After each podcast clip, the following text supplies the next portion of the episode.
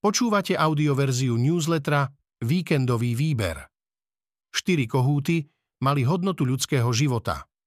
Tento text načítal syntetický hlas, z tohto dôvodu môže mať menšie nedostatky. Príjemný víkend. Pred 105 rokmi, 11. novembra 1918, sa oficiálne skončila Prvá svetová vojna – tento dátum si každoročne pripomíname ako Deň vojnových veteránov. Na Slovensku si pripomíname najmä príbehy vojnových hrdinov a hrdiniek, ktorí bojovali v Slovenskom národnom povstaní, ale aj v zahraničných jednotkách. Prinášame vám príbehy pamätníkov, ktorí sa postavili proti nacizmu z archívu Memory of Nations od občianskeho združenia Postbellum. Režisér Pavol Pekarčík je veselý chlapík, hoci videl veľa trápenia a smútku. Platí to aj pre film Svetloplachosť, ktorý sa odohráva medzi ľuďmi, ukrývajúcimi sa pred vojnou v Charkovskom metre. Pekarčík vníma, že na Slovensku sa vytráca solidarita s Ukrajincami, hovorí v rozhovore, ktorý s ním viedol reportér Daniel Bernát. Hovorí tiež, že za to môže zlá ekonomická situácia ľudí, ale aj zlý stav vzdelávania. Reportérka Kristýna Kúdelová prináša príbeh francúzskeho spisovateľa Frederika Beigbedera, ktorý v novej knihe Spoveď heterosexuála, ktorý vyšiel z módy, ukazuje nevšedný a kontroverzný pohľad na MeToo. Daniel Bernát uplynulé dni zaznamenal aj novú pieseň Beatles, ktorú mohli legendárni muzikanti vydať aj vďaka umelej inteligencii. A píše aj o novej knihe, ktorú napísal líder kapely U2 Bono Vox.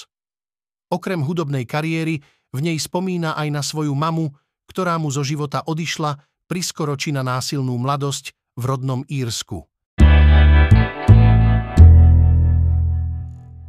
Príbehy veteránov často nepoznajú ani ich najbližší. Oznámiť smrť rodinám kamarátov bolo to najťažšie, hovoria. Začiatkom vojny v roku 1939 mal Julius Kusí 13 rokov.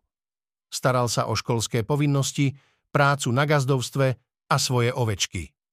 Práve sa učil za zámočníka, keď v rodnej Omastinej, ale aj Uhrovci a pri Bánovciach nad Bebravou začali vznikať partizánske skupiny.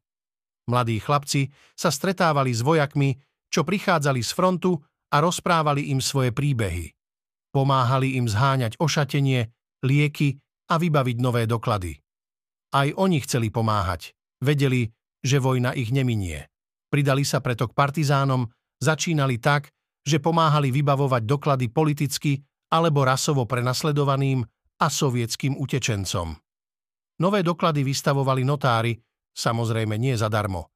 Raz sa Juliusovi nové doklady podarilo vybaviť výmenou za štyri kohúty, ktoré mu darovala kamarátova manželka. V tom čase mali tie štyri kohúty hodnotu ľudského života. Režisér Pekarčík. Keď vidím na plagátoch sľub politika, že sem nepustí migrantov, smejem sa. Pri nakrúcaní svetloplachosti režisér Pavol Pekarčík nemyslel na divákov. Chcel v prvom rade pochopiť, čo sa to pred ním odohráva a pretaviť to do filmu ideálne tak, aby sprostredkoval autentickú emóciu. Je povinnosťou nás dokumentaristov prenášať emóciu z Ukrajiny. A nie vždy sa nám to dobre darí myslí si Pekarčík. Pri svetloplachosti sa o to pokúsil spolu s režisérom Ivanom Ostrochovským. Ľudia, ktorí sú pre nás zaujímaví, nás majú väčšinou na háku. Trvá dlho, kým sa s nimi dostanem do vzťahu, aby sme mohli natáčať. A aby som to mohol robiť bez pocitu, že ich do niečoho tlačím, hovorí Pekarčík. No keď sa to podarí, jeho vzťah s protagonistami pokračuje aj po nakrúcaní. V rozhovore sa dočítate, čo sa odohrávalo v Charkovskom metre, kde sa skrývali ľudia pred bombardovaním, prečo sa tešil, keď mohol z metra výjsť von, hoci sa tým vystavil nebezpečenstvu, prečo považuje za natáčací deň aj taký, keď sa nenakrúca, ako zlyháva slovenské školstvo, čo zažili s ukrajinskými deťmi na festivale v Benátkach. Túžbu po sexe mu neznížila armáda ani kláštor. Sotva vzrušíte ženu, ak jej neublížite, vraví. Ak by ženy chceli vedieť, akými sexuálnymi myšlienkami sa muž zaoberá, mali by čítať knihy homosexuálov. Oni o nich píšu úprimne. Heterosexuáli, tí už svoje túžby cenzurujú, kontrolujú sa a krotia. Príroda ich stvorila na obraz primitívneho porodcu v súťaži Miss. Ženu vidia ako nohy, pokožku, prsia a ústa. To, na čo pritom myslia, by sa to dalo prirovnať k pornografii, k bezhraničným a nekontrolovateľným orgiám. Len nymfomanky si vedia ako tak predstaviť, akými závislosťami trpia, vraví francúzsky spisovateľ Frederick Beigbeder. V mojom mozgu sa každý deň odohráva 120 dní sodomy. Každú ženu, ktorá okolo mňa prejde, podrobím lúčom X. Inými slovami, okamžite si ju obsadím do filmu X a okamžite si predstavím, ako sa s ňou milujem. To je pravda o mužoch. Ak sa vás pritom nedotkneme, je to len preto, že nám to zákon neumožňuje. Píše vo svojej novej knihe Spoveď heterosexuála, ktorý vyšiel z módy. Je to dobrá pesnička. Ale je to Beatles, alebo skôr Lennon bez Lennona? Hoci sa Beatles rozpadli v roku 1970 a dvaja členovia slávnej štvorice už nežijú, predstavujú nový single. Volá sa Now and Then, teraz a vtedy, a počuť v ňom celú pôvodnú zostavu. Je to vraj posledný single Beatles. Mnohí zdôrazňujú, že skladba vznikla vďaka umelej inteligencii. Tá bola nepochybne dôležitá, ale nie po tvorivej stránke. Východiskom pre oficiálnu novinku Chrobákov sa stala pracovná demo nahrávka Johna Lennona z konca 70. rokov. Len on a klavír. Prvý signál, že by z toho mohlo niečo vzniknúť, nastal potom, čo Yoko Ono poskytla nahrávku zostávajúcej trojici Beatles, Paulovi McCartneymu, Ringovi Starovi a vtedy ešte aj Georgeovi Harrisonovi. To bolo niekedy v polovici 90. rokov, dávno po Lennonovej smrti. Vo videoklipe ktorý k skladbe nakrútil režisér pána prsteňov Peter Jackson, sa nachádzajú aj zábery zo štúdiovej práce trojice Paul, George a Ringo v 90. rokoch, v obraze sa pritom objavujú i mladícke verzie chrobákov z čias najväčšej slávy. Vrhla sa pod kopytá dostihových koní. Bola to samovražda alebo volanie po ženských právach? Celý záznam z Epson Derby z roku 1913 má niečo vyše 6 minút. Čiernobiely a nemý film zachytáva zábery prichádzajúcich hostí, prípravu jazdcov a koní, štart aj jednotlivé okruhy. Potom však na vyše storočnom filmovom zázname vidno, ako nejaká osoba vchádza z vnútorného okraja medzi rozbehnuté kone. Ide o posledný okruh pred cieľovou rovinkou, kone sú v trisku, natlačené jeden na druhého. Jeden z koní osobu okamžite strhne k zemi, ďalšie po nej podupú. Hneď ako cez záber prebehne posledný kôň, nahrnú sa na dráhu diváci a pokúšajú sa pomôcť. Tomuto aj na dnešné pomery šokujúcemu záberu predchádzal titulok sufražetka zabitá pri pokuse strhnúť kráľovho konia. Tou sufražetkou bola 40-ročná Emily Davisonová, ktorá predchádzajúce roky radikálne upozorňovala na potrebu volebného práva pre ženy. Zomrela o 4 dní po incidente v dôsledku zlomeniny spodnej časti lepky. Ešte aj v nemocnici dostávala nenávistnú poštu. Po viac ako 100 rokoch príbeh jej života a smrti rozpráva divadlo Newt prostredníctvom hry Michala Beleja Emily.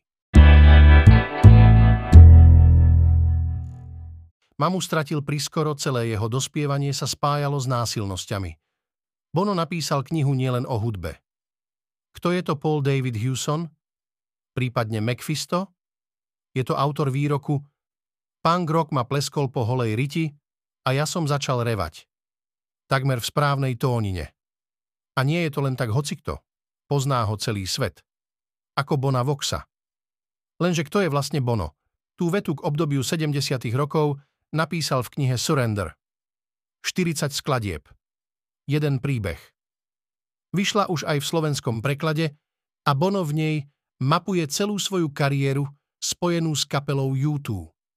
Na pozadí pritom sleduje premeny doby, otvára aj svoje súkromie a zachádza až do detstva. Vyrastal v írskom Dubline a je zjavné, že bol tvrdá hlava. S veľkým egom. Chodil však poctivo do kostola a viera sa s ním spájala neustále. Hoci tvrdí, že celé jeho dospievanie sa zároveň spájalo s násilnosťami. Nielen v Írsku ako takom, ale aj za rohom, za dverami susedov. Mama mu zomrela veľmi skoro a to jeho život poznačilo. Po jej smrti ostali traja muži v jednej domácnosti. Na čele s otcom, ktorý práve nebol majstrom emocionálnej podpory. Hoci miloval operu. Bono to obdobie v knihe briskne okomentoval Som zavretý v dome troch mužov, ktorí zvykli kričať na televíziu a teraz kričia na seba. Žijeme v hneve a melanchólii. Žijeme v tajomstve a melodráme. Dávali jej drogy, aby sa nebála rituálnej obety. Pre rodičov Juanity to bola česť. Ľadovú pannu obetovali a pochovali spolu o zlatými soškami, jedlom, tkanými taškami aj keramikou. Dievča zomrelo približne pred 500 rokmi a v tom čase malo zhruba 13 rokov. Jej telo objavili v roku 1995 pri svojom prvom výstupe na vrchol Ampato archeológovia skúmajúci náleziská Inkov.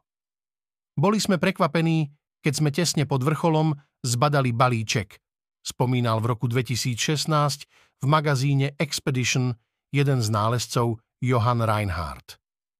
Keď sme ho zdvihli, ohromilo ma, že sa pozeráme do tváre inkskej múmie.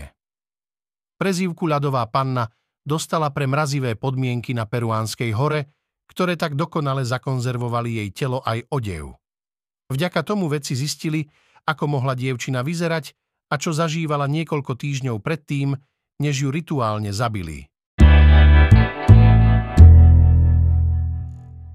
Mužská menopauza je známa už desiatky rokov. Čo by ste o nej mali vedieť? O ženskej menopauze sa hovorí pomerne veľa a často, no podstatne menej ľudí vie, že existuje aj jej mužská verzia. Odborne sa nazýva andropauza, v medicínskom prostredí sa o nej hovorí už od 40. rokov minulého storočia. Vtedy bol tento stav známy ako mužské klimaktérium. Čo by ste mali o mužskej menopauze vedieť? Pojem mužská menopauza používajú odborníci na opis klesajúcich hladín testosterónu súvisiacich so starnutím. Treba však povedať, že hormonálne zmeny, ktoré nastávajú počas starnutia, sa u mužov a žien líšia. U žien sa končí ovulácia. Počas relatívne krátkeho obdobia produkcia hormónov prudko klesá. Toto obdobie je známe ako menopauza. V Číne vás odsúdia aj za rozprávkovú knižku o ovečkách. Diktatúra chce len poslušných. Novinári netrpezlivo čakajú na tlačovej besede. Štátni úradníci im budú ukazovať nebezpečné predmety, ktoré zhabali zatknutému mužovi. Hrozia mu až dva roky väzenia. Keď úradníci vybalujú dôkazy, fotoaparáty cvakajú. Sú to ilustrované detské knižky. Na obálke vidno nakreslené kučeravé ovečky. To je zločin, za ktorý Kurta Leunga z Hongkongu odsúdili na 4 mesiace väzenia. Podľa rozsudku spáchal trestný čin poburovania. Neposlušné ovečky nemajú v Číne miesto. Ak by sa v mladej generácii zakorenili poburujúce myšlienky, mohli by sa rozrásť a ich vplyv by sa šíril naprieč generáciami. Každý rozumný človek môže povedať, že tieto knihy sú poburujúce, vyhlásil hlavný sudca v rozsudku 6. októbra. Hongkončan Kurt Leung dostal štvormesačný trest odňatia slobody vlastne preto, že prevzal z pošty obrázkové detské knihy zo Spojeného kráľovstva. Ako uviedol singapurský denník The Straits Times, Leung sa súdu úprimne ospravedlnil. Sudcu to však neobmekčilo. Uviedol, že trest má byť odstrašujúci. Poznámka pre poslucháčov. Všetky odporúčané texty nájdete v popise tohto audia alebo v článku. Počúvali ste audioverziu víkendového výberu denníka SME.